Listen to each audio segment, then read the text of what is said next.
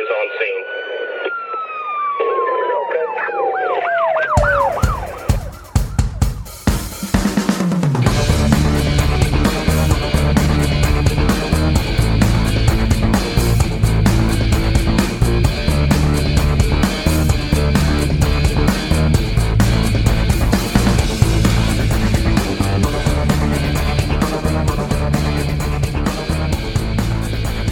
Welcome to Voice of the Blue. I am Royce, your host, bringing you an intimate look at the men and women of the law enforcement profession through their service, their stories, their lives, and sometimes through their own words.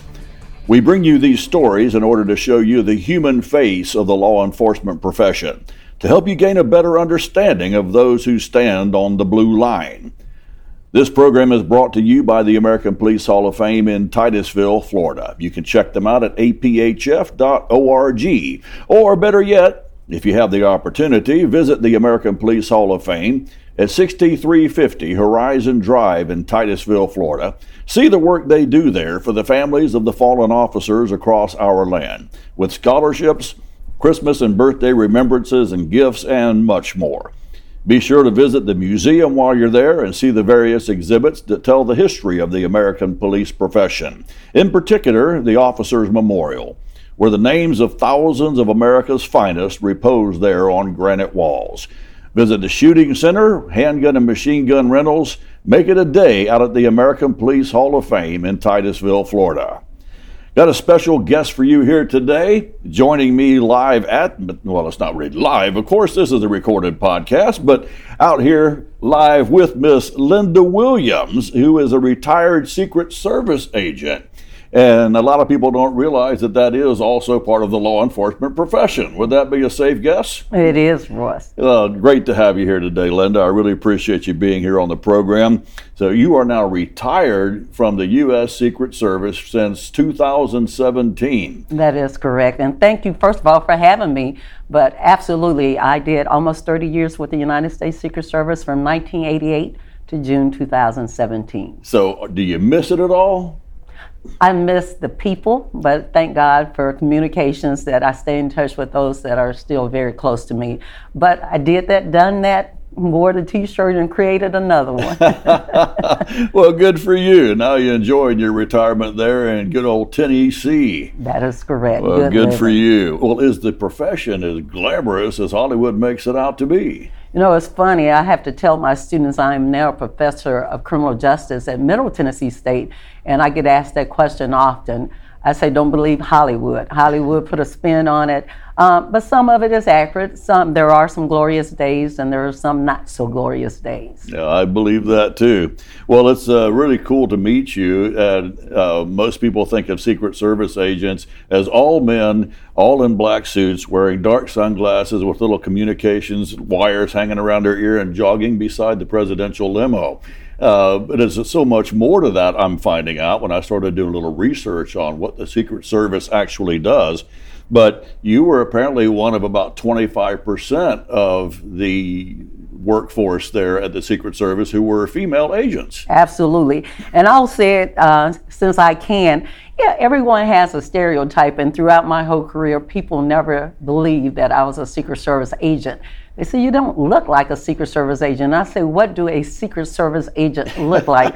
so, of course, they white male, six foot two, blonde hair, blue eyes. And here I am, five foot four, now a shaven head with a outspoken southern personality and not only that i started out as one of the only females in my training class to be one of the highest ranking individuals out of that class. Just one of the only ones. Wow. Yeah. How many the, were total that you served? It was 24 with? in my uh, in my training class, and I was the only uh, female, uh, and I had two African American uh, counterparts. But yeah, I was the only female. Wow, that's amazing.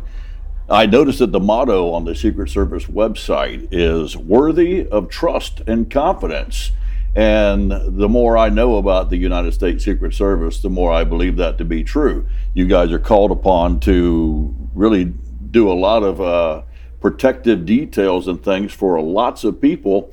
And the more I see of that, the more I realize you guys can't have any biases towards any person when they need to be protected. You're there to protect them, and that's the mission, regardless of who they are. Would that be a safe assessment? Absolutely. I like to use the motto: "You, uh, you, you elect them, we protect them," and we wear that that that that creed very uh, seriously.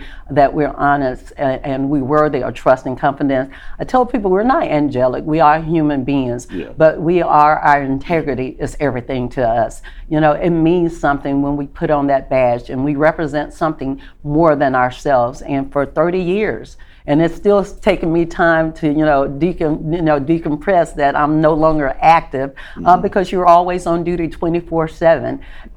One of the things that I read on the Secret Service website uh, when they're talking about the mission that you guys perform on a daily basis is it says we have an integrated mission of protection and financial investigations to ensure the safety and security of our protectees. And apparently, one of those protectees is our financial system. Um, talk about what you guys do to protect our financial system. What, what are some of the things that, that you do on a daily basis, your daily duties for that? Contrary to the popular notion that the Secret Service was created in 1865 to suppress counterfeit. Yep. You know, after the Civil War, three fourths of uh, the money in circulation was counterfeit, and so the operatives identity was secret, and so that's thus the Secret Service. And so we uh, were tasked with that. So the financial infrastructure of the United States is still very much uh, under the purview of the Secret Service. Not until the assassination of President McKinley in 1901 that we come with the uh, the obligation and authority to protect. So we have a dual mission of uh, protection and investigation. And so uh, our investigations, of course, go throughout the world. I was fortunate that I served as the country attaché in, on the continent of Africa for three years. Really? Because the Wow. U.S. currency is, is, is accepted worldwide. Wow, And so didn't I, led that, that, yeah. office there in Pretoria for three years and uh, did some amazing work there with our national counterparts. Well, that's I didn't. You just don't think about the scope of that job going that far. That's amazing. We Yeah, have quite because a few yeah, the foreign dollar's worldwide. Absolutely. That's incredible. That's really cool stuff. It yeah, I know. Originally, uh, I was reading that the Secret Service was under the auspices of the Internal Revenue Service originally, uh, or was directed by them. Is that correct? It was under the Department of Treasury. Now, of Oh, course, okay. I, IRS had a little, you know, say so, but we we were originated under the Department of Treasury. Okay. Then after 9/11, uh, we transitioned to Homeland Security. yeah. However, we were very fortunate that the Secret Service was able to maintain its crest, our star, our emblem, uh, and although we are aligned under Homeland Security, we were able to keep all our core values, and that does include that investigative uh, priority as well as our protection. Uh, that's good stuff right there. Now, it says also that you guys ensure safety and security uh, at key locations and events of national importance or of national significance. I'm sorry. What would uh, a key location example be where you guys would have to set up protective details? So we call those national special security events, and those are things that have been uh, that has been designated as such. So, i.e., the inauguration Okay. uh, and things like that. Uh, after 9/11, actually, the Super Bowl was designated as a NSSE because of just the grandeur of it. Now, normally it doesn't, and it has not continued to be. But when it's the scope of it, when it has significant heads of states or you know our VIPs that are in you know in succession of our government, uh, those and we work it collectively with other agencies, federal as well as you know state and our our, our um, municipal counterparts. Yeah. And everything that we do, we are in you know we coordinate with our local counterparts because it's a collaborative effort to make that 360 degree uh, circle around our protected uh, events and individuals. Well, it probably would only make sense to do that because you're dealing with a local force that is already very familiar with every area of the city. Uh, they're great source of intelligence and also great source of you know just say this is the bad area over here and this is this over here and and here's you know things like that would probably help a lot. A huh? prime example is what's going on right now in New York City. Uh, it's the national, I mean, the United Nations General Assembly happen every year, and NYPD is the lead agent on that. Well, we work partnership, but you know that they that's a fine oil machine, and uh, we could not do it. They could not do it without us. We could not do it without them. You know, at any given time during UNGA, there's 150 heads of states, and that's a well-oiled machine between the Secret Service and NYPD. Now, that does not mean we don't have other, you know, partners to come in but the leadership and the organization of UNGA is under the auspices of NYPD and the Secret Service. Yeah, because you guys do more than just protect our elected officials, uh, like the president and the vice president and their families and such. But I was also, yeah, you protecting dignitaries from other nations. So uh, you guys got a big plate. you, you got to keep that thing full all the time. Absolutely. So, um, what is there? Is it pretty much the same I don't know if I call it format or uh, the same plans you would use to uh, protect our president versus uh, an incoming visitor, head of state sort of thing. So the principles are the same, the guidelines yeah. are the same. Now, of course, no one ranks higher than the president of the United States, and, and we internally call that the show because no one's greater than that. So the assets are greater, the manpower are, is greater, and so everything about that is on a most heightened uh, level. Now, uh, we have dignitaries that are some considered high level and some low level. Now, they all have a protective detail, but all the resources are not equally distributed because oh. it's according to that country, that intelligence, and of course, the size of that country. Wow. Uh, I, just off the top of your head, how many agents total eh, or would be involved with maybe safeguarding the president. I mean, we just the ones we see, I'm sure, are not, not even close to the ones that are there total. Now, what, what, kind of numbers are we talking? Now, Royce, I've been asked that question my whole career, and that's a secret that I will not tell oh, okay, for security reasons. But uh, it's so many, other than those people that you see out front, because what you see is the protective detail. Right. But there are so many uh, moving parts, you know, from transportations to intelligence to uh, every aspect of it. It is so many moving parts uh, to that. that. So uh, just for security reasons, we don't share. Well, I, I, should have thought about that before no, I asked. No, I'm sorry. No. I, uh, I'd be willing to bet there's multiple concentric circles all around him at all times. There would have to be. So, Absolutely. Uh, I uh, have had the honor of training with some very highly skilled people who were former uh, spec ops military guys, and they have taught me a lot about just my own personal safety being out in public. I can imagine it's about 300 fold when you are protecting a very important person that you have to keep alive on a regular basis. Absolutely. So. And you think about the UN now that president is there, and then you have all of these other heads of state that have Secret Service detail. So it's a well tuned machine that everybody knows the protocol, that everything comes after our president, but that these movements happen throughout the city seamlessly. And you know what? It's a prepared time that everybody successfully comes in and get out of it. You debrief and you wait for next year. Well, what are some of the crimes that you guys investigate in the financial system and the financial world? What are just besides counterfeiting, of course? What are some of the other ones that uh, that would really grab your attention and say, "Hey, we have to check this out"? So you know, um, it has changed just like anything else. Investigations evolve just like our economy and our society. Uh, you stated when I first came in, I used to do counterfeit, um, uh, and every agent does counterfeit investigations. But even counterfeit checks, you know, we used to get treasury checks that people used to get, and we used to have to investigate that. Now we're talking about identity theft, fraud, oh, yeah. money laundering, uh, skimming, anything that deals with anything financial, and it's just a gamut. And I, I should say, even in the last five years since I've retired, um, technology has led uh, even further. So, uh, you know, even during our during my career, we had retreading where they would actually train you on the various techniques. Uh, even something as simple as identifying counterfeit money. You know, you're a, as an agent, you are a trained expert to be able to detect that.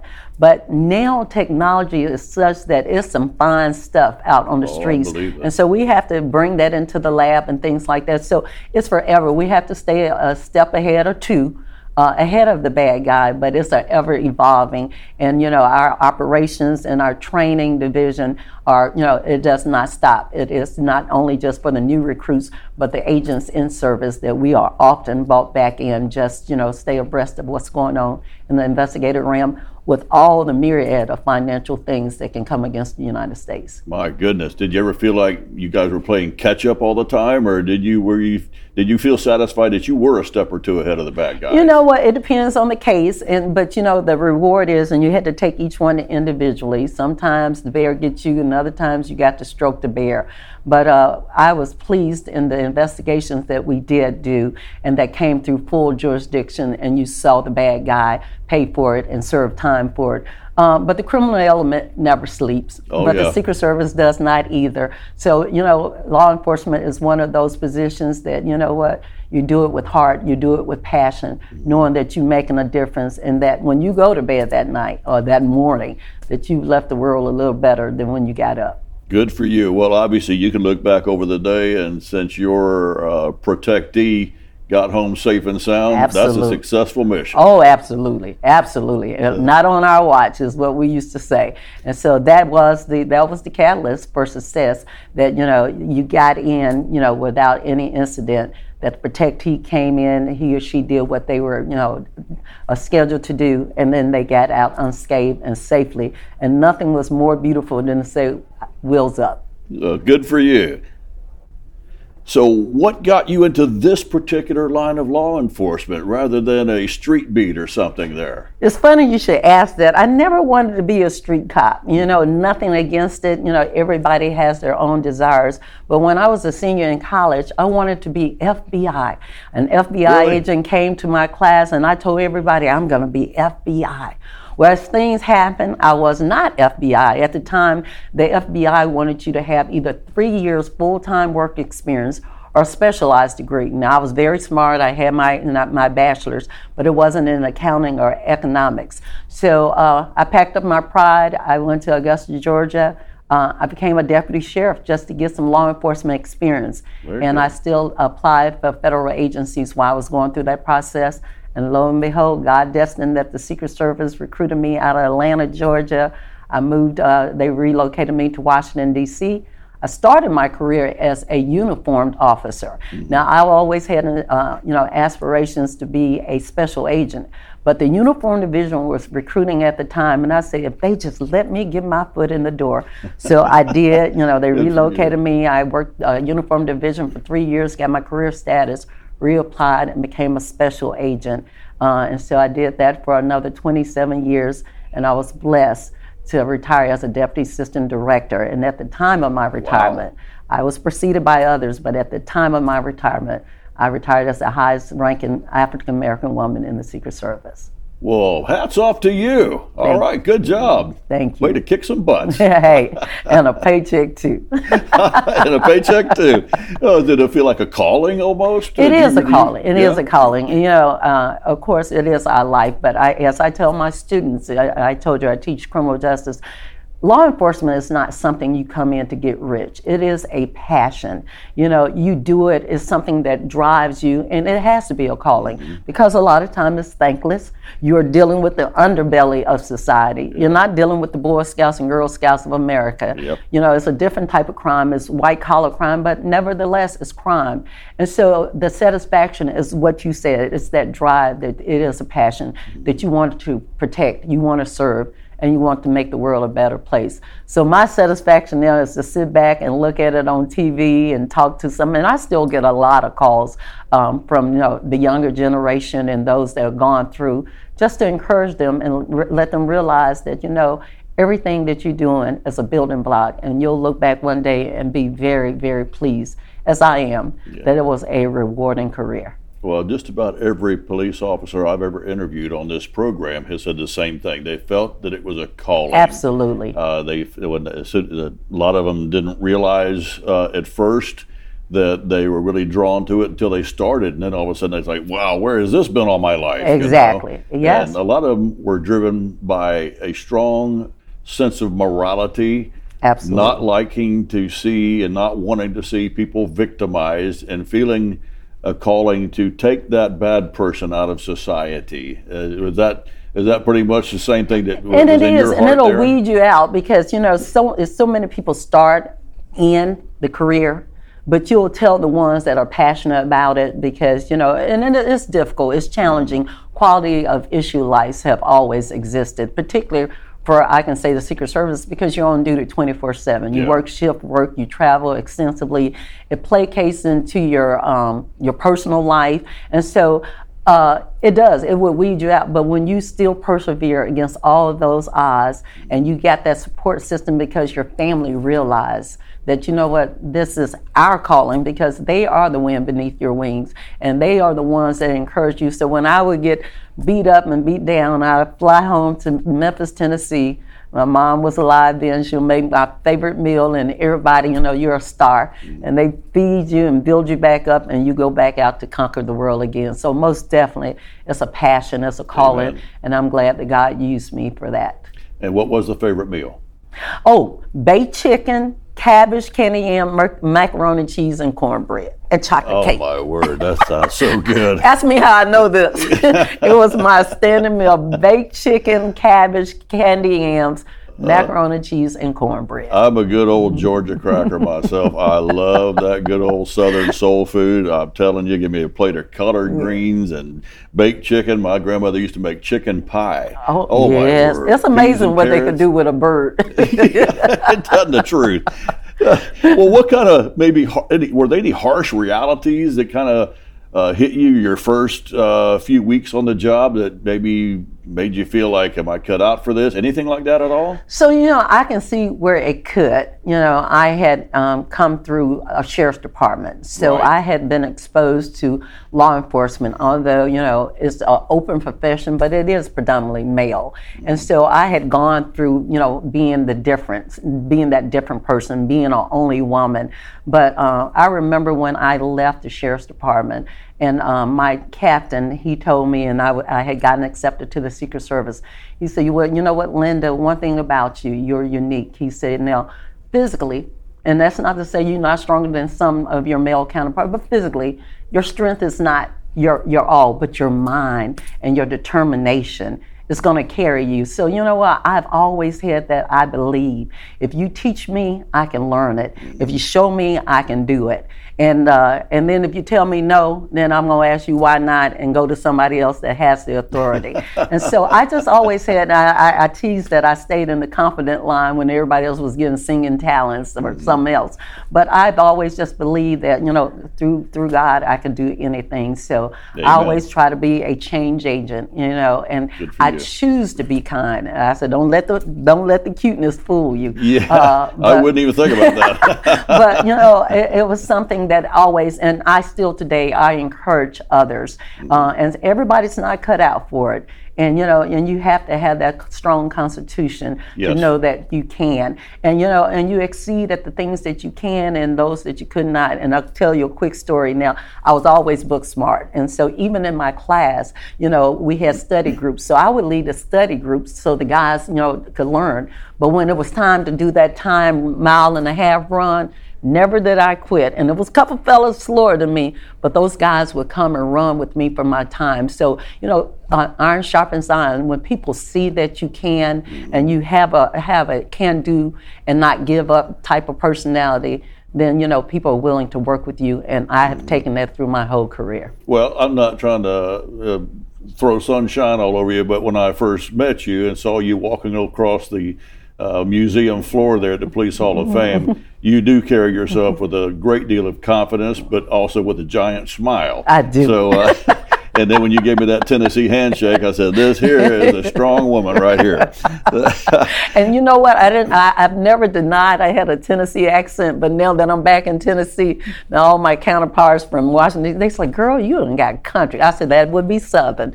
well, every time I go to Georgia and I get around my kinfolks, I come back talking like this here, and, and someone will call me on the phone, and I'll, I'll, they'll say, "Why are you talking like that? Like what?" I am that I am. I am that I am. Oh, well, what would you uh, like any up and comers, maybe some rookies who are thinking about entering the Secret Service profession? What would you like for them to know and understand about the job that would help them make the transition into that uh, into that profession? So first of all, you got to know what the job entails. Do your homework. Yeah. You know, even as I talk to students, investigate. You have the the the, the uh, resources of the internet. You can talk to people. You can read. So know what the job entails, mm-hmm. and then you have to apply yourself, and you you got to know uh, what you can and cannot do. But when you have that vision, when it's in you don't let anything or anybody to deter you. I often say when God calls you, it's not a conference call. He talks directly to you.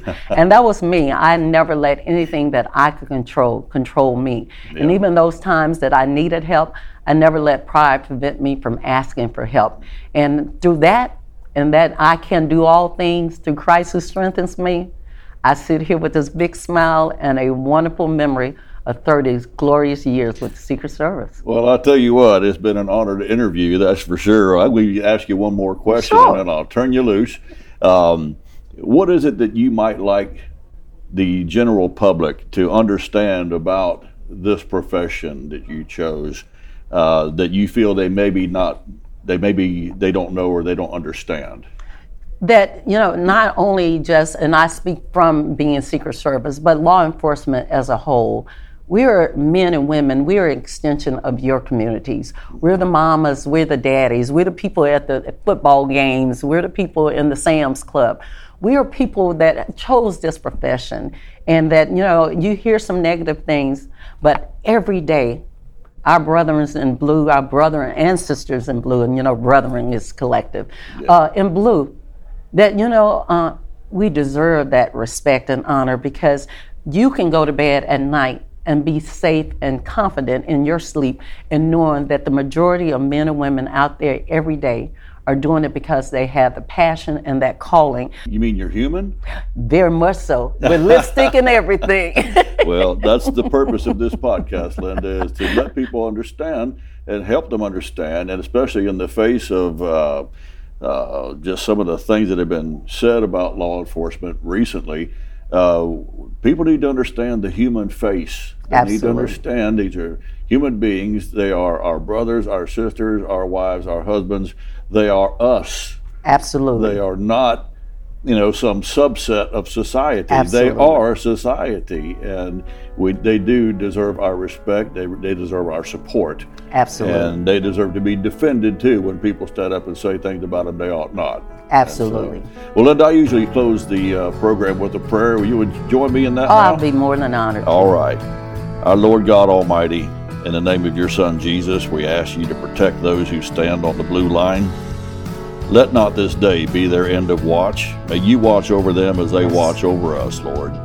Keep your guiding hand upon them and bring them home safely to their families, we ask. In the name of Christ. Amen. Amen. And on behalf of the American Police Hall of Fame, Miss Lynda Williams, retired Secret Service agent, myself, and the producer, we thank you for joining us on this episode of Voice of the Blue.